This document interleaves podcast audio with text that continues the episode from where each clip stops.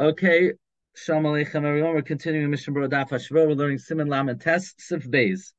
Hilchos Tefillin. Siman Lamed Test Sif Beis. Koil Shapasol Lekasvan Pasol B'chol Tikon Asiyasan. Anyone who can't write Tefillin can't make any fixing to your Tefillin. He can't fix your batim. He can't blacken the batim. He can't fix your ritzuos. Says the Mishnah Berurah of Katan Test. B'chol. What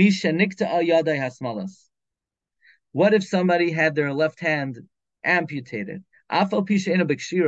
Even though he can't tie tefillin. He could write tefillin. Why? The gavra bar because he is a bar chiyuva.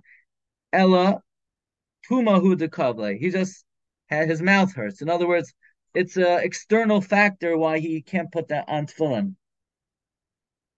Oh, so I was bothered by this question. So what if he doesn't have a left hand? Didn't we learn if someone doesn't have a left hand, they put tefillin on the right hand? The Dirshu brings in Siman Chav Zayin Subkatan Bav, where Yesh Machmim, someone who doesn't have a left hand puts tefillin on the right hand.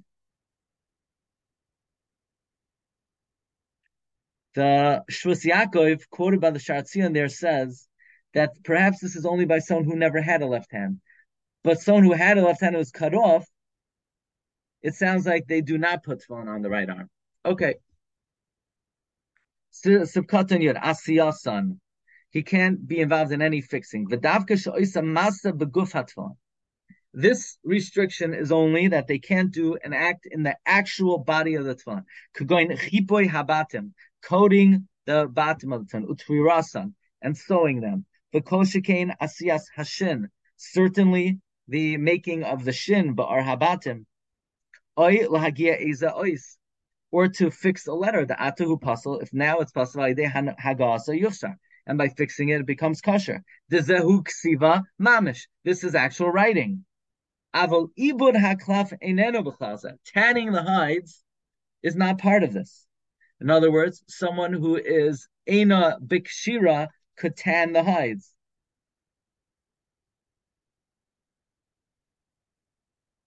Or the Dirshu brings, let's say, for example, to somehow sew, to spin the threads of sinews uh, through a mumar that it seems like you would be able to do.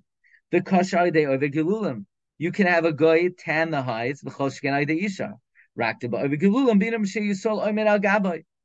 if you're going to use the goy, you have to have a Jew standing over him. The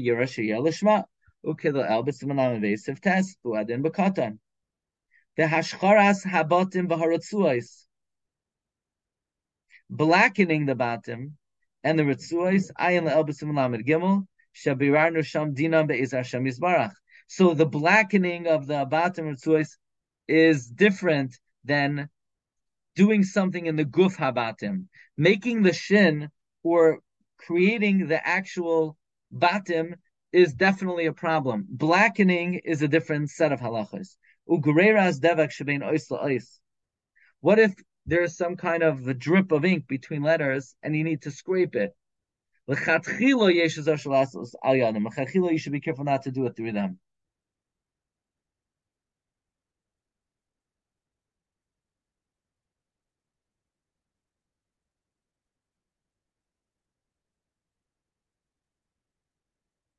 Um,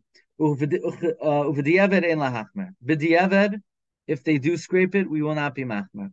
The greira lo mikrik siva. Greira is not considered writing. But ayin hetiv elbis on base of cotton pay. V'choza b'tfilin devi'inan kasidran. This is all a issue by tefillin. Aval b'sefer Torah.